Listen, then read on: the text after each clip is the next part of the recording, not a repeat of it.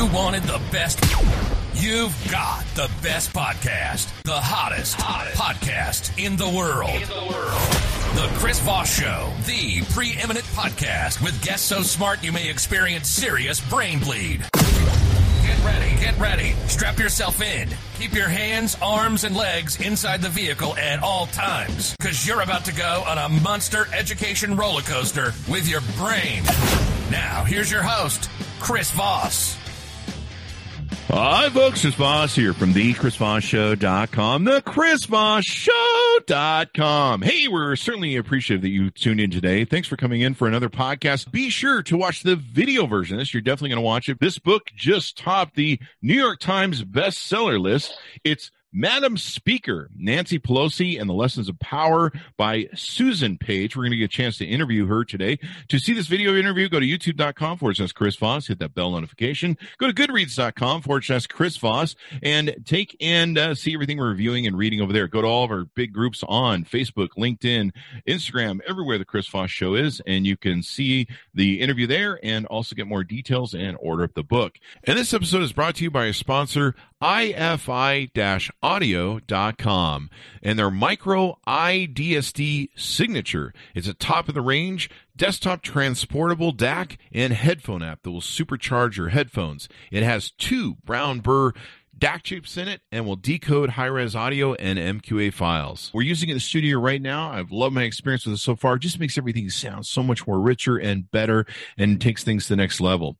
iFi Audio is an award-winning audio tech company with one aim in mind: to improve your music enjoyment of quality sound, eradicate noise, distortion, and hiss from your listening experience. Check out their new incredible lineup of D A Cs and audio enhancement devices at i f i audio dot com. Today, Susan Page is on the show. She is the uh, Washington bureau chief of U S A Today, where she writes about the White House and national politics. She is the author of Madam Speaker, Nancy Pelosi, and the Lessons of Power, a biography of Nancy Pelosi, published in April twenty twenty-one.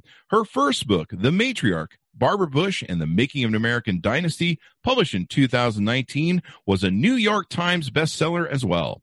Susan has covered eleven presidential elections and is now covering her seventh White House administration. She has interviewed the past ten presidents and reported from six continents and dozens of foreign countries. She has won every journalism award given specifically for the coverage of the presidency, and in twenty twenty, she moderated the vice presidential debate between Mike Pence and Kamala Harris.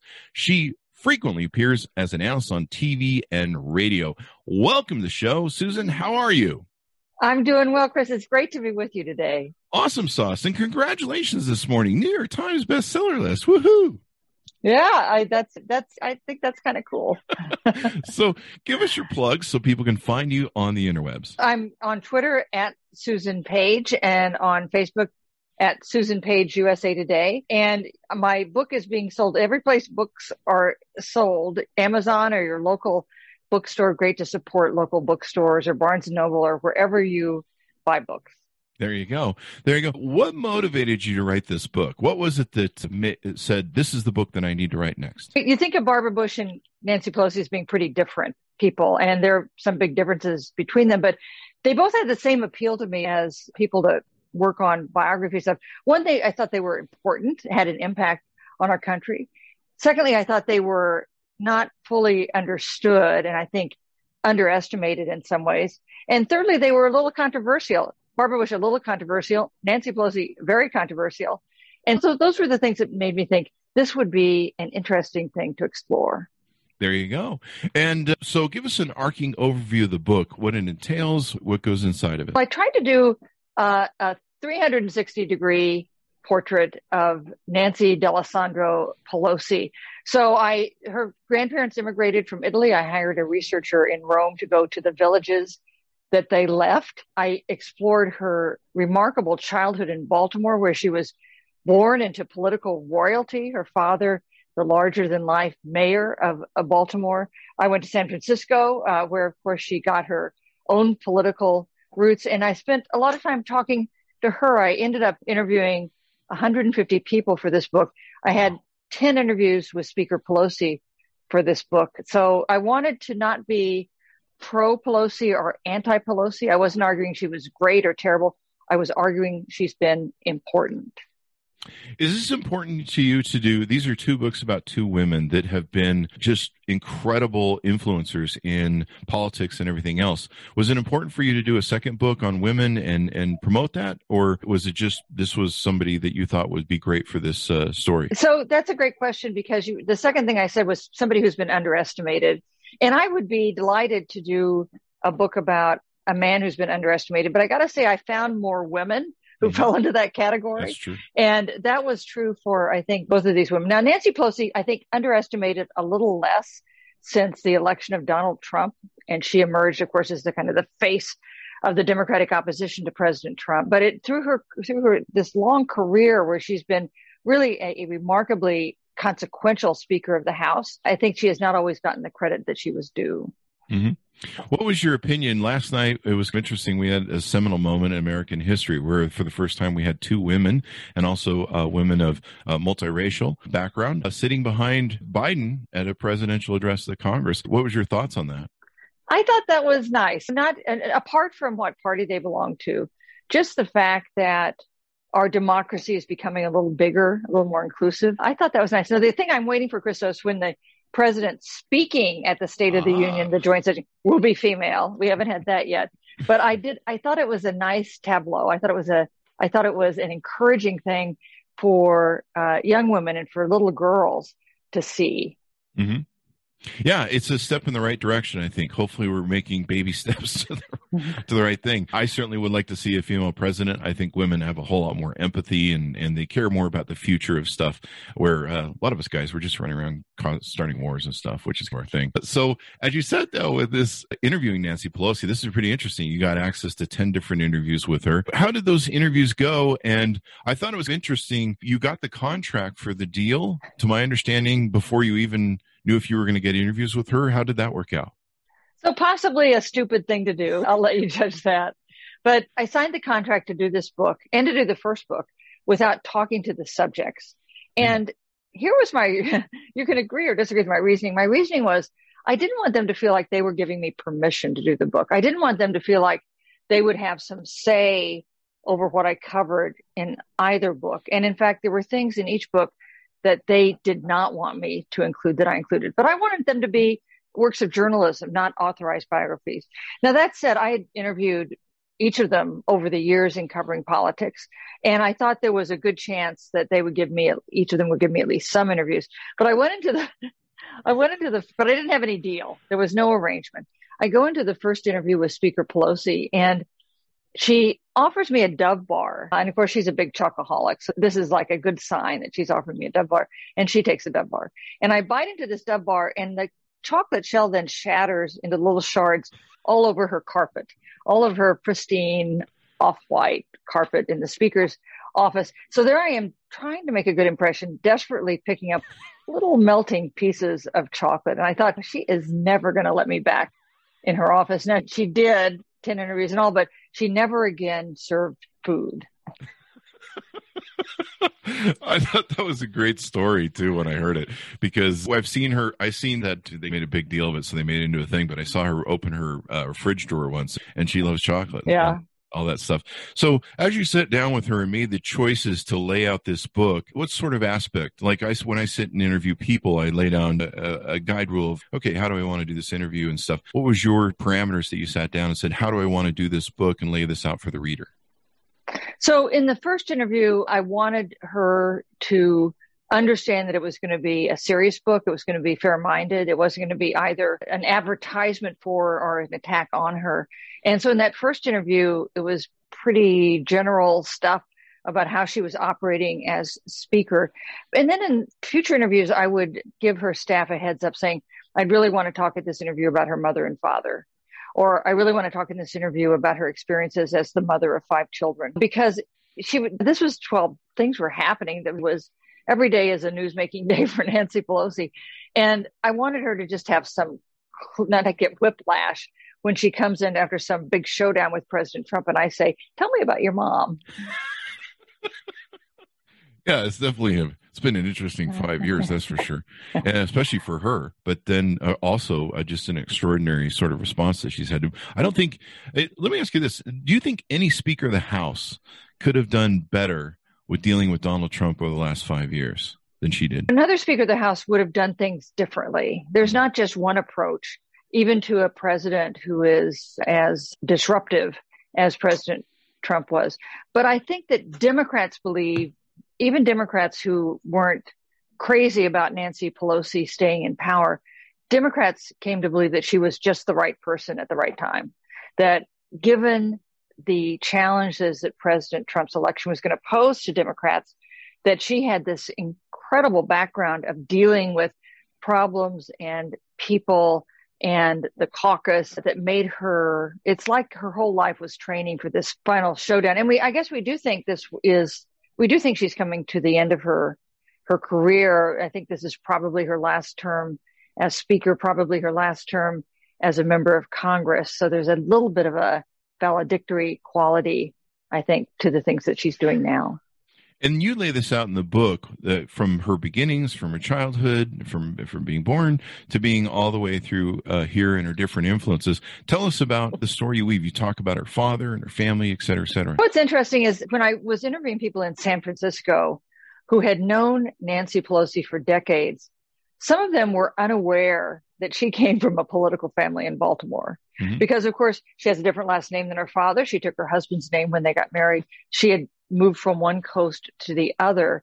But she was born into what amounted to political royalty in Baltimore. The D'Alesandros of Baltimore were as prominent as the Kennedys were in Boston. Her father was a five-term congressman from Baltimore. He then became a three-term mayor. He sought, he ran for the Senate. At one point, he was trying to run for governor. That didn't work out. But he was a big figure in Baltimore and in Democratic politics generally. He was close to F D R. He named his second son Franklin Delano Roosevelt D'Alesandro. Uh, wow. Poor baby, getting a name like that, a mouthful. He, was, he knew Harry Truman. He called Harry Truman boss. He was mayor of Baltimore at a time.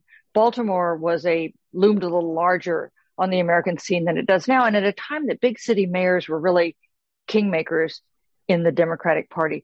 That's the family that Nancy Pelosi was born into. When she was born, all the Baltimore papers covered it. There was a picture in the Baltimore News Post from hours after her birth of her in her mother's arms in a hospital bed, surrounded by her five brothers and her father. Would it be fair to say she was born into a political sort of a dynasty of some sort, or uh, yeah. political awareness and prowess and the whole animal of politics? So her father, a prominent politician, her brother also became a mayor of Baltimore, and her mother, way ahead of her time, smart, restless, ambitious, entrepreneurial, risk taker, loved to bet, loved to play the ponies at Pimlico, sometimes got in debt to the bookies. Uh-oh. In Little Italy, and organized politics, organized, did the political organizational job for her husband. So big Nancy D'Alesandro was also a force in Nancy Pelosi's life. And so do you think that she's more, does she have the aspects that you found in your book of more the characteristics of her father or her mother? Is there a dominant? So I, I think here's my thesis. She was her mother. She was her mother's daughter until she was forty-seven. She, that is, she was active in politics, but she never ran for office. She didn't think about running for office. She focused on raising her five children. She thought of herself as a fundraiser and organizer, not as a candidate. When she was forty-seven years old, another woman, Sally Burton, a member of Congress from San Francisco who was dying, urged her to run for office. And she decided to run for that congressional seat. And at that point, she became her father's daughter, the person who was actually in office. So I think there was a kind of pivot there in middle age. And and that was what's most interesting about Nancy Pelosi is she starts very late in life to get into politics, or at least run for office. And then she has an enormous amount of children in a very short period of time. And, and of course, now she has a, a huge grandchildren family. Can you tell us a little bit about that? So she's got five kids. She has nine grandchildren with whom she is close. And it, she did get a late start. A lot of members of Congress get elected as soon as they can find a district to run in. But she, she makes this point. She says that raising five children, and she had these five children in a span of six years and a week. That is a pretty rapid pace of building a family. You can imagine what that household must have been like. She says that managing that household with five kids was the best possible training to be Speaker of the House, because you're every, it's always chaos. You're trying to impose order on chaos. You've got all these people with grievances, some of them real and some of them imagined. You're constantly forming shifting alliances. You need to try to persuade either members of Congress or your children to do something they don't want to do, and maybe persuade them it was their idea in the first place. She says those the skills that she learned as a mother are the skills she uses every day as Speaker of the House. That's awesome. And that's what I always assumed, because we have five kids and, and all the grandchildren that come from that, you're definitely going to learn to manage people. I've had people say, how, how are you so good with kids and stuff? And I'm like, I've had a lot of them. How do you feel that your book, or how do you think uh, that your book shapes up uh, around other Pelosi biographies? Uh, is it different uh, or shaped differently? Or how do you feel that you categorize within some of the other competing biographies of her? There, there are a couple other biographies of Nancy Pelosi. None of them And they all have value. There was an early biography of her by Mark Sandalow, who was a San Francisco Chronicle reporter who covered her. And when she became Speaker the first time in two thousand seven, he wrote a biography of her that was really helpful to me, uh, especially about her history in California politics. But I here's my book is the first one that takes her up to present day. The oh. book ends with January sixth. It is based on more interviews than I believe she has ever done with a reporter working on a biography of her. For Mark Sandalow, for whatever reason, she didn't give him any interviews for the book, although he had interviewed her in his job as with as covering her for the San Francisco Chronicle. So I think I have the benefit of a little bit of perspective that the other books do not have. But you know what? The other authors might make a similar case. So you should write, read them all and decide for yourself. There you go. And then you have one hundred fifty interviews. So I thought it was interesting. You've got the ten interviews with Pelosi, and then you've got one hundred fifty interviews of people who know her, and you've got that uh, wonderful mix that you can mix together and, and, and present. Yeah. And I was, I felt fortunate in the people who agreed to talk to me. President Obama, I had an interview with him mm. for the book. Newt Gingrich, who had been a longtime foil of Nancy Pelosi. I interviewed him. He described, he said that he disagreed with Pelosi on policy, but thought she was really skilled at their mutual craft. And he called her a fellow pirate. Really? You know, and for Newt Gingrich, I think fellow pirate is probably intended as a compliment. Definitely. I was talking about your book with my big Clubhouse app. I don't know if you've gotten on the Clubhouse app yet, but uh, we usually have uh, pr- pretty big rooms in there. We have our little uh, click that shows up every night in our club. And I was talking about your book and polling my audience for questions for you, and uh, promoting your book, of course, as well, too. And uh, I was reading down through the page for your book on, on, on the publisher, and I came to Newt Gingrich's name as like a review on the book, and I'm like, what? Am I, am I seeing correctly what's going on there? So that was quite surprising.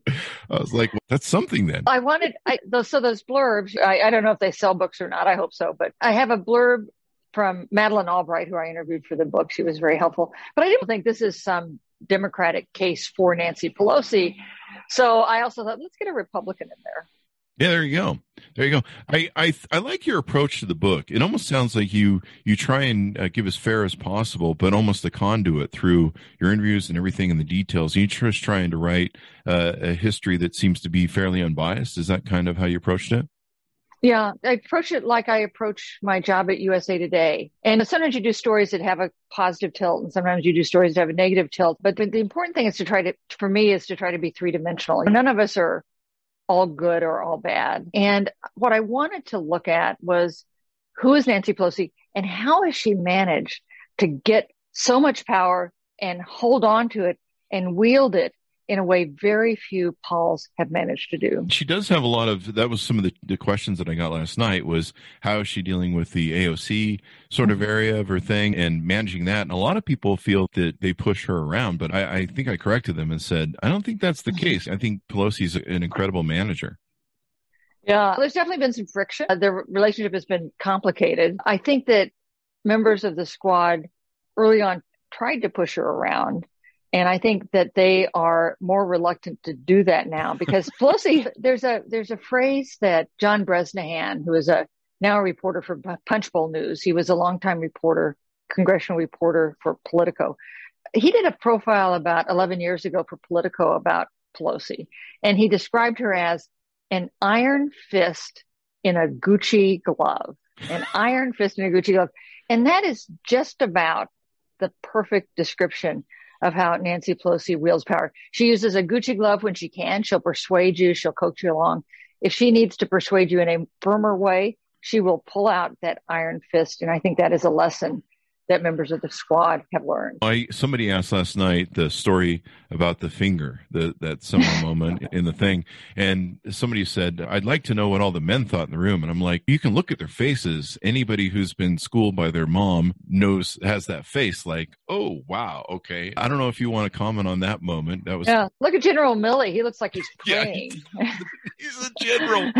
He may be praying. The, the, most of the other men are like looking at their shoes. And it seems to be A, a cabinet room full of only men and Pelosi. Actually, Liz Cheney is in the room. It's just that she's obscured by the man uh, sitting next to her. That was the last time that Nancy Pelosi and Donald Trump ever had a conversation. Wow. October twenty nineteen. Think about that. They then go for a year and a couple months with him as president and the Speaker of the House. Never speak again. It's supposed to be a meeting about Syria. It became a conflict over impeachment. She stood up and jabbed her finger at him, then led a Democratic walkout. Pelo- Trump, as Pelosi was leaving, referred to her as a third-rate politician. He was speaking to Steny Hoyer, the Democratic majority leader. Steny Hoyer told me when I talked to him for the book that he didn't hear him say that, but that if he had heard him, he would have turned to the president and said, if she's a, a third-rate politician, I'm a fifth-rate politician, and you're not a politician at all. But here's a, here's something funny about that picture. Okay, so the only reason we have that picture is the White House immediately put it out because they thought it made Pelosi look unhinged. And Pelosi immediately distributed it everywhere, made it her banner on her Twitter account. She used it in fundraising appeals because she thought it made it look like she was in charge. But here's a funny thing. In doing the book, I came across another picture of Pelosi doing the exact same gesture to Barack Obama. Really? In the Oval Office, they're meeting, they're standing up face to face. She is jabbing her, her finger at him, her right hand, a, identical look on her face and identical gesture. And he has reached forward and put his hand over her hand. And it is not entirely clear whether he's trying to calm her or trying to protect himself. Either way, I think every good son knows the mom finger. That's she's done. That's it. That's mom's upset. Mom's not good. It's time to run for the hill. There's another great moment and a story that you told that I had heard before about the small tearing that she was doing during the, the address of uh, Donald Trump. And then, of course, what she finalizes in. And that's and it's, when I saw the uh, Harris and, and her on the dais last night uh, on the stage, I, I was like thinking of that moment. Do you want to tell that story if you would? Chris, first, I, I remember that night so clearly, the twenty twenty State of the Union. What did you think when she stood up and tore up the speech? I thought that I was in a dream state. I thought that I was dreaming. I fortunately, I think I was watching it on, on something where I could stop it and rewind it, one of these uh, web, you know, D V R things. And I was like, did I just watch? And I, I was kind of like half watching in my thing. And it was the end. And I'm like, let's see what happens here. And I watched it and I was just like, it was surreal. I was like, wait, this is, I must be like asleep or something. This is not. This is not happening. And I rewinded it. And I'm like, holy mother. And you can tell the vice president, Pence, is, is just. I can, Pence was, I don't see anything. I can't see anything that is happening. And afterwards, I'd never seen anything like that. I've been in Washington one hundred fifty years. I'd never seen anything like that. And afterwards, there were some pictures that, that zoomed in on her speech text before she talked. And it saw, saw these little tears in the margin, and there was all this speculation. She pl- she walked into that speech planning to do this. It was all a, a strategy, a theme. She told me, but I talked to her about this in, in an interview, and she said that's not what happened. She said that what happened was she couldn't find a pen. So she's sitting up there, and Trump come, President Trump comes in and hands her the speech text, which is customary at a State of the Union address. And she's speed reading it, scanning through it before he delivers it. And she says something he says in the speech text that she thinks is not true. And she wants to make like a little mark there so she can get back to this point later on and make and challenge it as not being true. And she can't find a pen. You're Speaker of the House. You do not really carry your purse up with you to the to the dais for the State of the Union. There's a little drawer. There was a little drawer in front of her. She opens the drawer. It's empty. No pen. So she makes a little tear in the margin of the paper so she can find this thing that she thinks is not true. Then she finds a second thing and makes a second little tear. And then she finds a third thing. She makes a third little tear.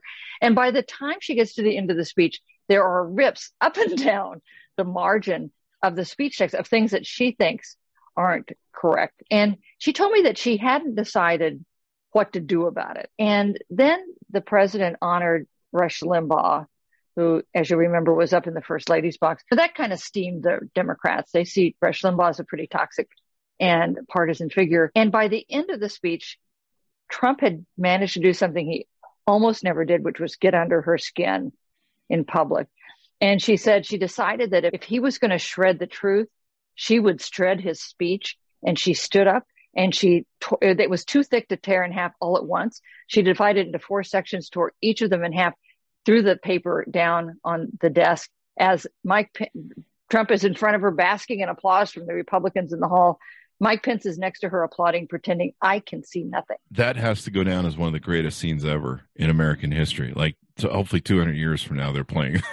It's just, it was extraordinary. I just sat there and I just went, this can't be happening. This is surreal. And I kept replaying it. And I was talking to people online. I'm like, did you, did I just, am I crazy? Did I just see what I saw? But yeah, it was, it was quite the statement, if you will. And Democrats, I think, were di- a little divided about it. Democrats generally march behind Nancy Pelosi wherever she wants to lead them when the issue is Donald Trump. And some of them thought that was a good thing to do to show that she didn't respect his speech. Other Democrats thought it was went too far, mm. that it was disrespectful, not of Donald Trump so much as of the president who is there giving a, a big speech. So there was, it was one of the few occasions in which there were some Democrats who had second, we're second guessing Nancy Pelosi. Wow. As you write the book, what was there any stories or any things that you found that surprised you and are going to really surprise readers when they buy the book and read it? The most surprising thing to me was her mom, both how interesting and complicated her mom was, how, what kind of training her mother provided. Her, her mother kept something called the favor file. And you don't need to ask me what the favor file is because it is exactly what it sounds like it is. It is a big file of the record of favors that the D'Alesandros did for voters, for constituents, wow. for pe- people in their neighborhood. P- m- m- Big Nancy would sit at a table, a big table in their in their front room, a- in their house in Little Italy, the house they moved into to when uh, Tommy D'Alesandro and she had been married, and constituents would actually line up, sometimes spilling out into the sidewalk to come and say, I have a housing problem, or my son's in jail, can you help? Or uh, my, my mother-in-law has an immigration issue, can you help? And Nancy D'Alesandro, first as the wife of a member of Congress and then as the wife of the mayor, would often be able to intervene with city agencies or whatever to help people. And she would keep a card that said, so-and-so came in on this day, needed this help. This is what we did. And then later on, when they needed some, when some future person needed help that this person might be able to help on, they would turn them to, re- to return the favor. And of course, they did expect people who had gotten favors in the favor file to show up and vote on election day. So it is politics one oh one. Just one other thing about Big Nancy D'Alesandro. She was very entrepreneurial. And she invented a machine to give women facials. She promised that this machine would make your skin very youthful and wrinkle-free. And she patented it.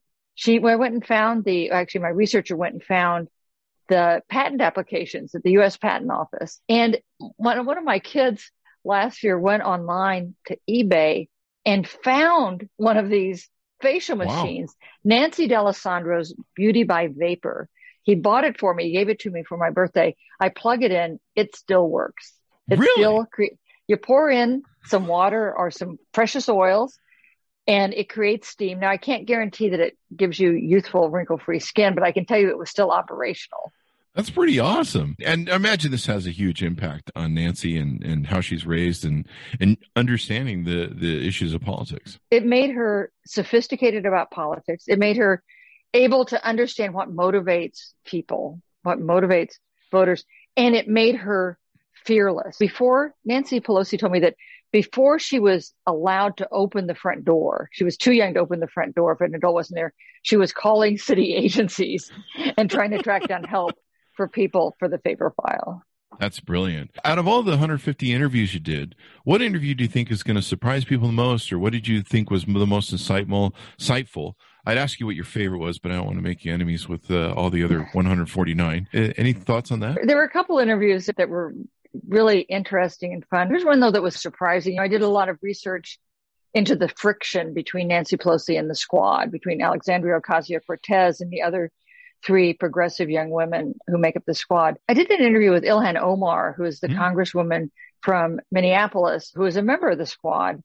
And she had an, an experience with Nancy Pelosi that is an example of her Gucci glove rather than her iron fist. She won the Democratic primary to, for this congressional seat, which was over a crowded field, an impressive field, wasn't clear who was going to win, in a very Democratic district, the most Democratic district in Minnesota, perhaps the most Democratic district in the upper Midwest. And so Nancy Pelosi, she doesn't know, Nancy Pelosi calls her the next morning, the morning after the primary, and says, congratulations on winning the Democratic primary. I'll see you in Congress in November, because there was no question that she was going to win this election. And it was as though Nancy Pelosi was like checking off a box. Okay, Ilhan Omar, she's all set. And Ilhan Omar said, who was a refugee to this country, said, told Pelosi she had a big concern, which was he, she wears a hijab around her uh, head, covers her hair. And she, she noted that there was a house rule that prevented headgear from being worn on the floor of the house. Mm. And she was worried that she would not be allowed to go on the floor of the house to vote and to debate because of that. And Pelosi said, don't worry about it. I can take care of that for you. And Ilhan Omar continued to worry about that, which Nancy Pelosi understood. And she started to check in with her over and over again, just to reassure her, to see how things were going. So much so that when Pelosi would call Ilhan Omar's campaign office, aides would say to Ilhan Omar, Auntie Nancy is on the phone. And of course, when she was elected and came on the House floor, Pelosi indeed had arranged for that rule to be changed so that she didn't have any problems. Now that's, Ilhan Omar has a The, that's the depth of a relationship that is going to take those two members of Congress a long way, even when they have conflicts. I think if I recall rightly, correct me if I'm wrong, A O C, the first day of office, I think she holds a sit-in in Pelosi's office, which is the interesting way to start a relationship. Yeah, it's like not. It's like do, signing a contract to do a biography without checking with the subject first. It's like pretty risky. It was actually even before she'd been sworn in. Oh, it was a sit-in by the Sunrise Movement. She didn't really know Pelosi. She had, I think, talked to her a few times, but it, she had A O C, of course, had ousted Joe Crowley, a very senior member of Congress who was close to Pelosi in that Democratic primary in New York. Anyway, there's the Sunrise Movement is having a sit-in in Pelosi's office for climate change. And the Congresswoman-elect comes and joins them, which is either very gutsy or pretty stupid. Poke the bear. That's uh, there you go. In your book, one of the questions that my audience had for you was, do you uh, cover anything between Mitch McConnell and, and Pelosi? So you do not want to go to Thanksgiving dinner that has both Mitch McConnell and Nancy Pelosi at it, because they do not get along. Here's a story that hadn't been told before that Pelosi herself didn't tell me this, but I found it in doing research for the book. Ruth Bader Ginsburg dies, and Pelosi contacts McConnell and says, I would like to have Justice Ginsburg lie in state. That is in the rotunda. That is a very great honor accorded to very few. And Mitch McConnell says, no. He says no because, as he noted, there's no precedent for a Supreme Court justice to lie in state. Pelosi's view was Ruth G- G- Bader Ginsburg was not just any Supreme Court justice. She had been an iconic figure, especially for women and girls. Mitch McConnell was not moved. So Nancy Pelosi had Ruth Bader Ginsburg lie in state on the House side. She couldn't use the rotunda because that would require Mitch McConnell's permission. It, the rotunda is between the two houses of Congress. She had the ceremony in Statuary Hall, which is on the House side, not quite as grand a setting as the rotunda. Invited both Mitch McConnell and Kevin McCarthy, the House Republican leader, to the ceremony. Neither of them attended. If you were a betting person, how how much do you think that made a difference in the election with her passing away and, and how it was treated and stuff by politicians in that way that you talk about? How big of a difference do you think that brought out the vote? Or uh, if you want to expand on, or uh, you know, if you want to speculate on that, Chris, I'd be interested in your view on this. But my view is this election in two thousand twenty was all about Donald Trump, mm-hmm. and I'm not sure. I think other things figured into impeachment. We thought impeachment was going to be the huge political issue. The issues that mattered were Donald Trump and especially Donald Trump's handling of the coronavirus pandemic. So I'm inclined to think other things are, were really on the margins. What do you think about that? How would, if you were a betting person, and I bet you are, how would you, what would you I say? Would, I would definitely agree with you. It, it definitely came down to that.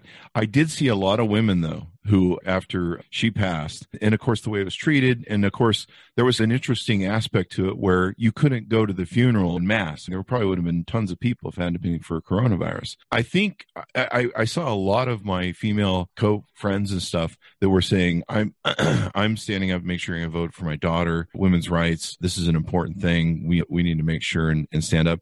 I don't know how much of a difference that made on the scale, on weighing it, but I thought it was definitely interesting. So I guess we'll have to leave that to the historians to decide. They're smarter people than myself.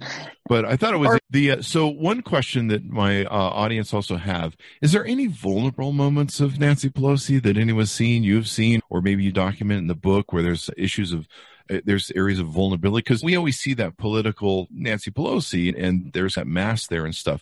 Is does anyone ever get behind the mask other than her immediate family maybe? She's pretty disciplined. She's pretty guarded. She's very private. I asked Barbara Bush if I could see her high school transcripts, and she laughed and said, sure, and wrote a letter saying, although I fear she will be disappointed, I give Susan Page permission to see my transcripts. I asked Pelosi if I could see her high school transcripts, and she acted like she looked like I had asked to rifle through her closets. And she said no. She said no, she's a shy, she's a private person. So I think it is hard to see. I think it's hard to get through that guardedness and that discipline. I will tell you about an interview I did with her two weeks ago. Now, this was an interview not for the book, which was already printed at that point, but an interview for U S A Today. And it was the first time I had a chance to talk with her about January sixth. And she said that she was up there presiding over the House when security, a security agent came up and said, you have to, I have to, we have to leave. And she didn't think it was something that was going to be very serious. She did not understand what was happening. In fact, so much so that she left her phone up there thinking she was going to be right back. So they escort her out. Of course, at that point, it's clear that the security situ- situation is becoming very perilous. They take her to a uh, secure location where other congressional leaders are as well. Uh, they watch this on T V, as all of us uh, were doing. I said to her, if the mob had caught you, would they have killed you? And she said, yes. She said that was what they had set out to do. And then she said, but they would have had a battle on their hands because I'm a street fighter. And then she, this eighty-one-year-old woman, lifts up her foot pretty high, shows me her four-inch stilettos, which are a signature, and says, besides, I would have had these as a weapon. That tells you a little about how fearless Nancy Pelosi can be. That is a brilliant story, because I've always wondered what she thought. I'd like to get an honest opinion someday from Mike Pence, if it's even possible to get one out of him. But I mean, you, anyone with half a brain knew that was, we, we really came close to just the most worst episode in American history probably ever. at that moment. As we get uh, rounded out, is there anything we haven't touched on in your book that can encourage people to buy it and, and everything else on, on top of what we've already covered? Any anything that we may have missed that you think is great encouragement for readers? Let me just mention what I concluded after doing all this research, which is, we know Nancy Pelosi is in the history books because she's the first woman to be speaker. She is, I think, without question, the most powerful woman in the history of the American government. But the fact is, she would be in the history books if she were male because of some of the things that she did as speaker. She was the one personally responsible for pushing through that unpopular bank bailout in two thousand eight that voters didn't like, but economists say probably prevented us from heading into another depression. And she is singularly responsible for enactment of the Affordable Care Act, the big comprehensive version of that bill. Now, you may think, some Americans think it's great. Some Americans think don't like the Affordable Care Act, but we would not have it if Nancy Pelosi had not been Speaker of the House at the time it was being considered. And that is something that Barack Obama told me when I interviewed him for this book. There you go. Now, I noticed behind you, if you don't mind, uh, there's four, uh, five, I think, or more baseballs. Are you a collector of baseballs, or is that? My husband is a lifetime baseball fanboy, and we have, he has baseballs signed by Joe DiMaggio and Cal Ripken Junior and Willie Mays. So we actually have, he has about two dozen balls. You just can't see them all here. Huh. He's also, you may, on the other side is a U S A license plate game. I don't know if you can see that. He, that is also just a family favorite. We play the license plate game quite a bit. I remember, I remember playing that when we do the drives across America. The A B C, is that it? Yeah, we. My my husband in particular does it. Used to before coronavirus, just does it in D C because there's so many people from across the country here. We hope that can resume once we get past this pandemic. Yeah, we're almost out of it. So give us your plugs where people can uh, find out more about you and, of course, order up the book. One of my kids actually created a webpage for me, which is called uh, susan page d c dot com. And I don't know where else they can go. I'm they can, they can follow the, me on Twitter, at Susan Page. There you go. Order the book up from your local booksellers and Amazon too. Uh, take and get the get a copy of it. I've got a copy and it's wonderful and it's really insightful. You go into really great detail and everything else. Thank you so much, Susan, for being on the show. It's been an honor to have you and wonderful interview.